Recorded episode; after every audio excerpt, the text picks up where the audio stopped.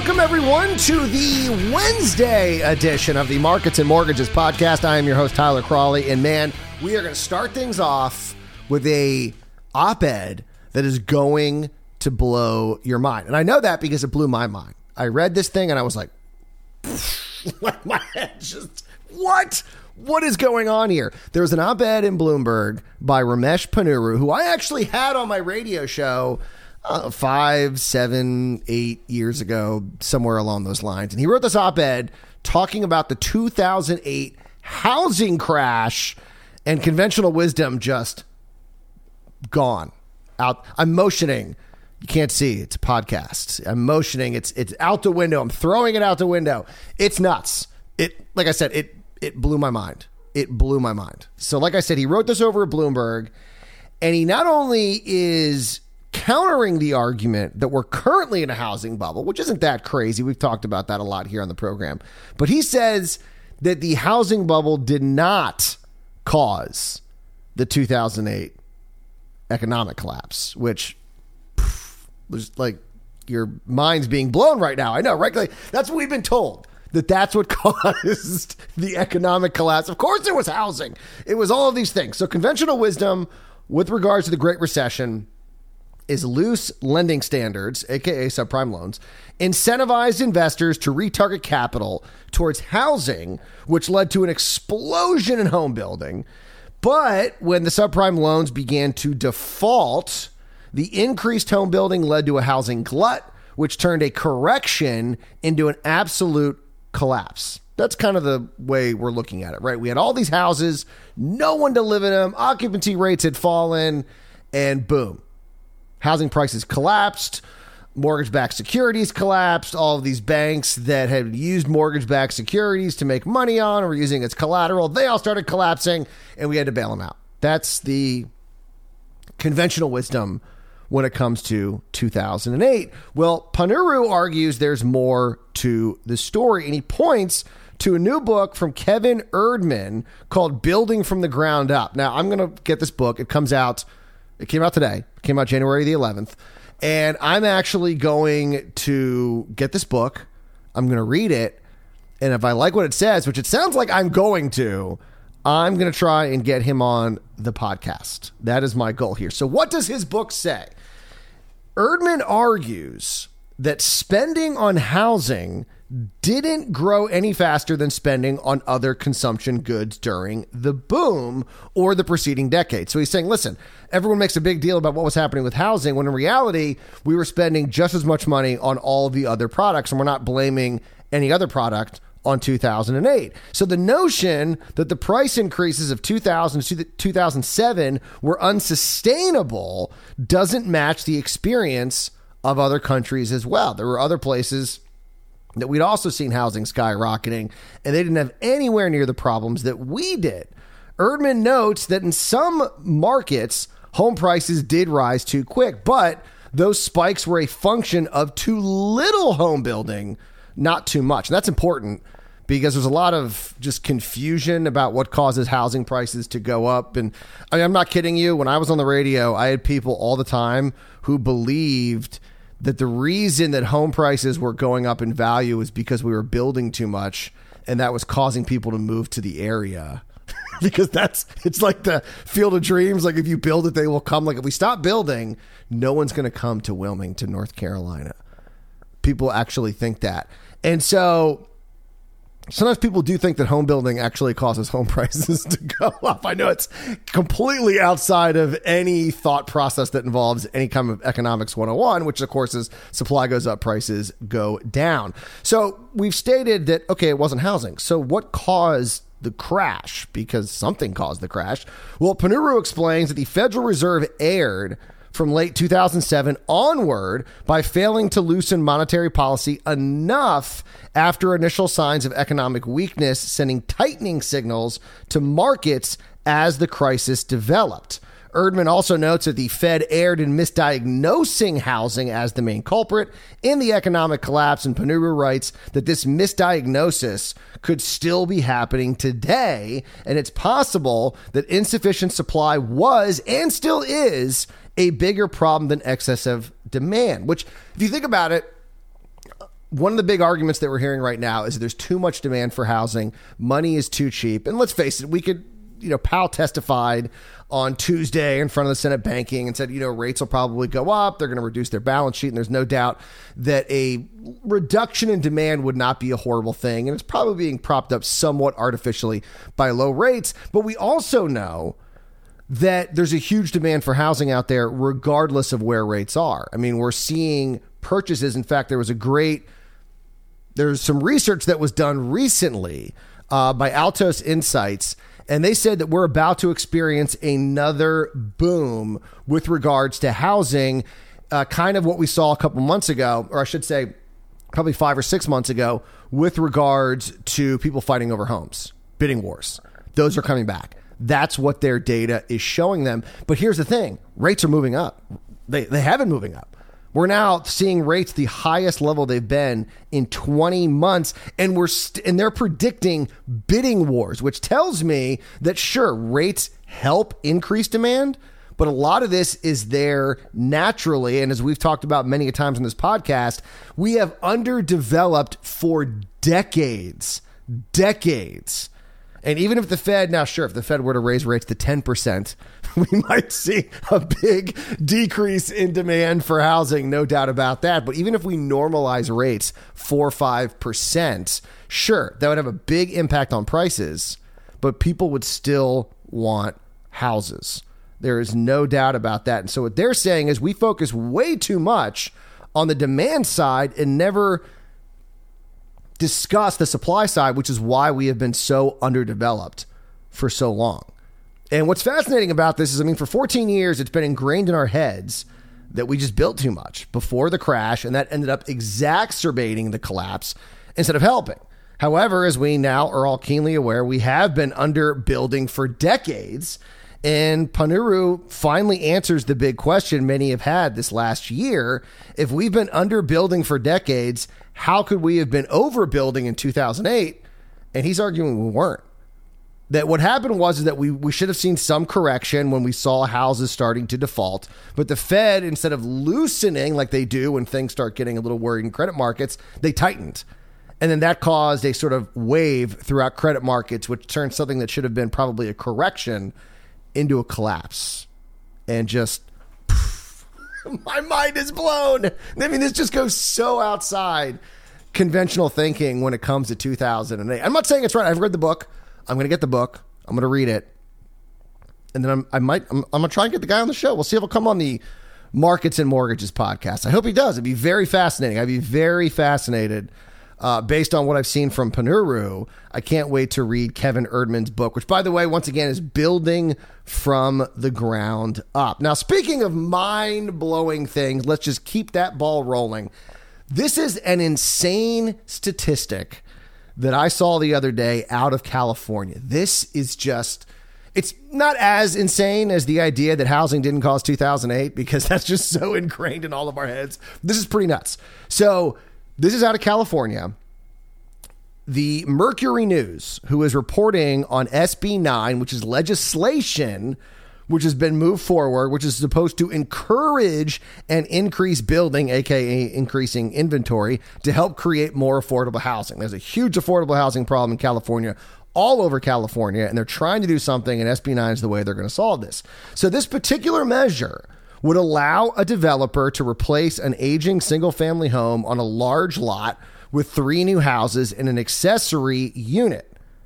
And this is where things get interesting. So here's why California is doing this. So they point out that the purpose of this is geared toward house rich but cash poor homeowners who would reap a windfall by developing their property. And then here's the stat that is mind blowing nearly two in five Los Angeles residents own homes worth more than a million dollars but earn less than 99,000. I mean, so you have people who are making five figures a year living in a seven figure house. Insanity. I mean, we're talking about almost 40% of residents in Los Angeles own a home that should probably, for the most part, I mean, obviously this is this number is going to vary, but if you were to buy a home, put twenty percent down, it was a million dollar home, it would cost you twelve thousand dollars a month to live in a million dollar home. You know, you got the mortgage payment, you got taxes, you got insurance, you got everything that's involved. Twelve thousand dollars is what you're going to have to spend a month to live in a million dollar home, and you have people who are making less than eight thousand dollars a month living. Do you see the problem? you have people who are living in a home that should be costing them 50% more than they make a month just to live in it. That's not $12,000 that we need to be making. That's what you need to make to be able to live and just pay to live in a million dollar home. That's a big problem. Now, this, of course, can happen in California because property taxes are fixed to whenever you bought your home. So you bought your home in Cali in the 1980s. You're probably close to paying it off right now. So you don't have a mortgage. Your property taxes are very reasonable. And so here's the problem you not only have no reason to move, you have a disincentive to move. And there was a great, I saw this on Twitter, and there was a guy, Jeff Butler, just regular guy on Twitter. He's not like some big economist or anything. And he had a great point. He said, I'm not going to lie. If I had a million in equity, I might be hesitant to support policies that would bring the cost of housing down. And I thought this was a great, but in fun and you know a very unfortunate point. Because think about it: if you're a middle class Californian and you have a million dollars tied up in your home, you a hundred percent don't want housing prices to drop. I mean, for all I know, these, this for the majority of these people, this is their nest egg. This is their retirement. You don't want prices to drop. And so, all these decades, California has been embracing these policies who have been supported by these NIMBYs, these not in my backyard advocates. And what they've done, they've created more NIMBYs and less affordable housing. So now all you've done is magnify a group, to, or I should say, by magnifying a group, you've actually now multiplied that group and you haven't created any more affordable housing. And so I'm glad that California is finally trying to fix this problem, but this should be a cautionary tale for all the other states out there. Just say no to NIMBYs. I mean, this is this is the end result. And so now they're trying to fix it, and people are up in arms, and it, it's a massive problem because I mean I see it from both ways, right? I mean, if you're someone who's got all their money tied up in their house and you want to sell it for maximum profit, yeah, you don't want people diminishing your land value. You don't want to see these multifamily homes come in. You don't want to see all these changes because you want to get the maximum money out of your house so you can leave California and move to, I don't know, like Utah or somewhere, not Arizona. The Arizona prices are even worse, so they're getting there. Uh, I don't know where you go. You go somewhere where, where, where it's cheaper. You come there with a million bucks. And so, I mean, this is a cautionary tale, but that's just nuts for, almost 40% of people in Los Angeles live in a home worth more than a million dollars and they make five figures. Like I said, best case scenario is they're only 50, their income is only 50% of what it should cost to live in a million dollar home. that's, that's, not sustainable. That is not. Um, now, we did get some data yesterday some. I guess there's not a lot of data coming out. Um, I think everyone's getting ready for the big CPI drop that's going to be happening today. The Consumer Price Index. Ooh, that's that's going to be a fun number. What's it projected? Seven percent, somewhere along those lines. So the data we did get was on delinquency. Speaking of, well, I guess this isn't NIMBY, so I don't know who these people were. These are just crash bros. I love I love that phrase. That's what they were called. These are the people who thought the housing market was going to collapse because of all these delinquencies.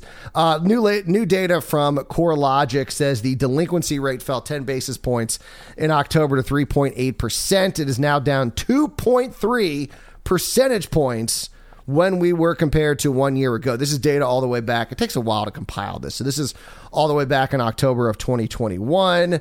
So we've seen delinquency rates just plummet from where they were. And it's just more proof, as Kevin Drum said about the end of the eviction moratorium, that this big fear of a housing crash really turned out to be a nothing burger. I mean, everyone's like, "Oh man, there's once these forbearance programs end and once these moratoriums end, man, we're going to see just the housing market crash." it's like, I mean, you could anyone that said that should ne- not be allowed to speak for like, I don't know, at least a couple years. I mean, because it wasn't even like they were just wrong. Like, oh, well, you know, we had a slight correction, but there was no crash, or, well, everything kind of stayed around the same. No, we saw a housing boom. Like, they were so wrong.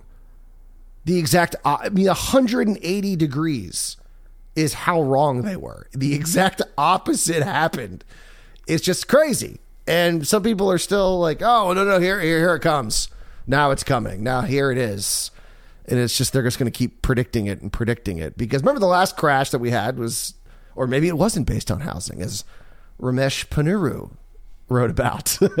so everyone's just waiting for the next crash to happen. Uh, uh, also, uh, we had Jerome Powell testifying in front of the Senate. It was pretty great because, uh, well, I like Jerome Powell. I think he did a pretty good job. And there was a great moment when Elizabeth Warren was was trying to I don't know what would you call it, outflank him, was trying to embarrass him, was like, let's talk economics 101. And then he actually like trounced her, like the stat that she was applying. So, uh, real quick here, she was arguing is that, oh, well, when you see companies concentrated, when you have so few companies, it leads to prices going up.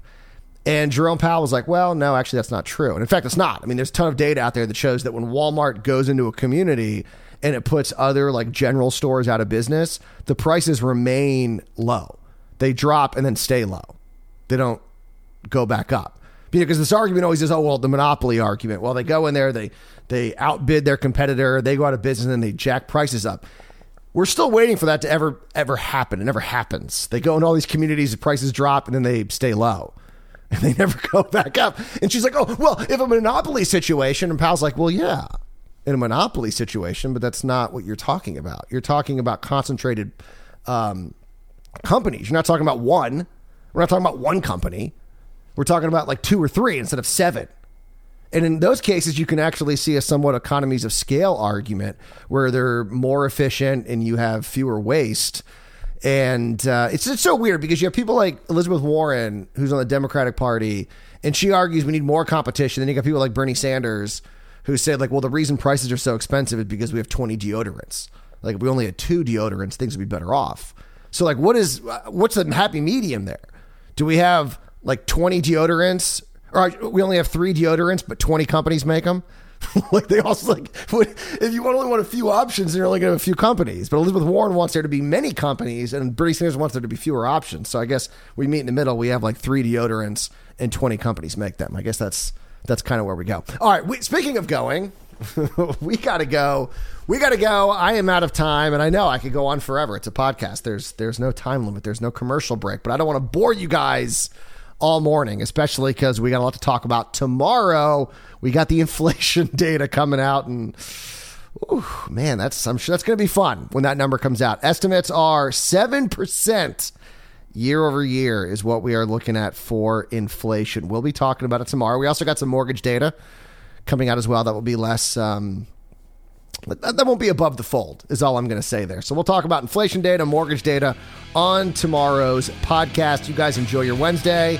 And as always, do not wait to buy real estate. You buy real estate and wait.